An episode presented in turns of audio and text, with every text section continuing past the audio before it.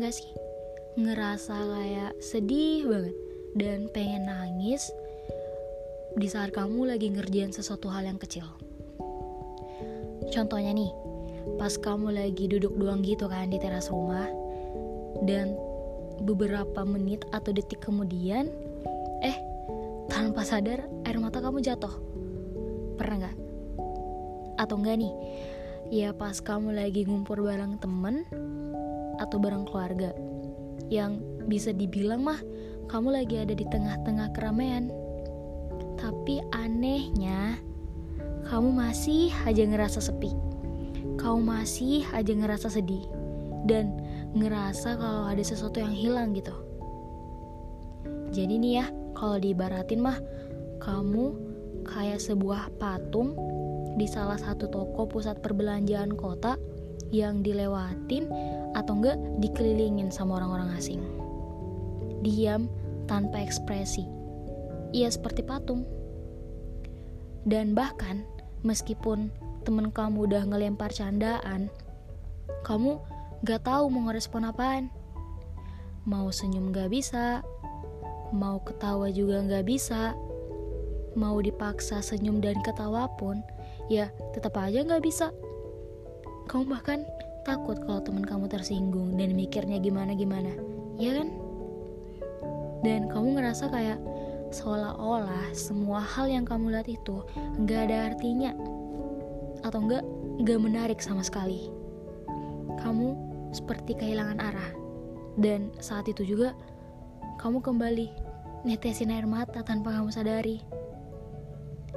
Dan ya butuh beberapa waktu sih sampai kamu sadar kalau nyatanya meskipun kamu berada di keramaian, kamu bakal tetap merasa sunyi dan sepi.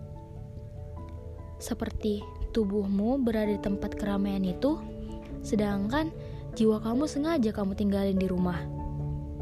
Dan entah mau seberapa banyak candaan yang dilontarkan sama teman kamu, atau entah mau seberapa ramai tempat yang kamu kunjungin, itu gak bakal ngerubah apapun. Kamu akan tetap menjadi orang sama, kamu akan tetap merasa sepi. Sampai salah satu teman kamu ngelihat ke arah kamu kan, dan kamu pun cuma ngehindarin kontak mata dari dia gitu. Terus kamu bersikap seperti semuanya baik-baik aja, berusaha bersikap normal, walaupun sebenarnya mah isi hati dan pikiran kamu sedang gak bersahabat. Hatimu jauh dari kata baik. Tapi apa yang kamu lakuin? Berusaha tegar kan? Berpura-pura di depan semua orang, dan tanpa sadar hal itu malah buat kamu semakin jadi sakit. Kenapa coba? Karena kamu gak mau semua orang tahu kalau kamu sedih. Kamu enggan dianggap sebagai orang lemah. Padahal mah kalau emang lagi gak baik-baik aja, tinggal bilang. Jangan berpura-pura, jangan maksain diri untuk nganggap semuanya baik-baik aja kalau realita bahkan udah nampar kamu dengan sangat keras.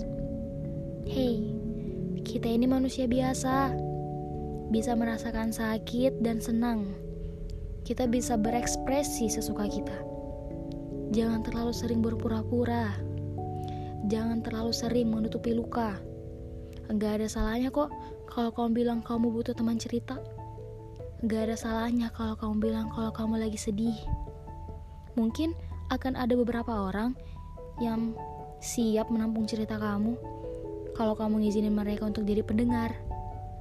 Jadi tolong ya, mulai dari sekarang bersikaplah sebagaimana apa yang dirasakan hatimu. Gak ada salahnya kok kalau kalian bilang aku sedang tidak baik-baik saja.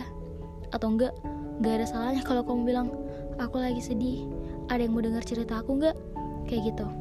Jadi jangan sungkan ya untuk bercerita, oke? Sekian dulu ya podcast dari saya. Sampai bertemu di podcast selanjutnya. Bye-bye.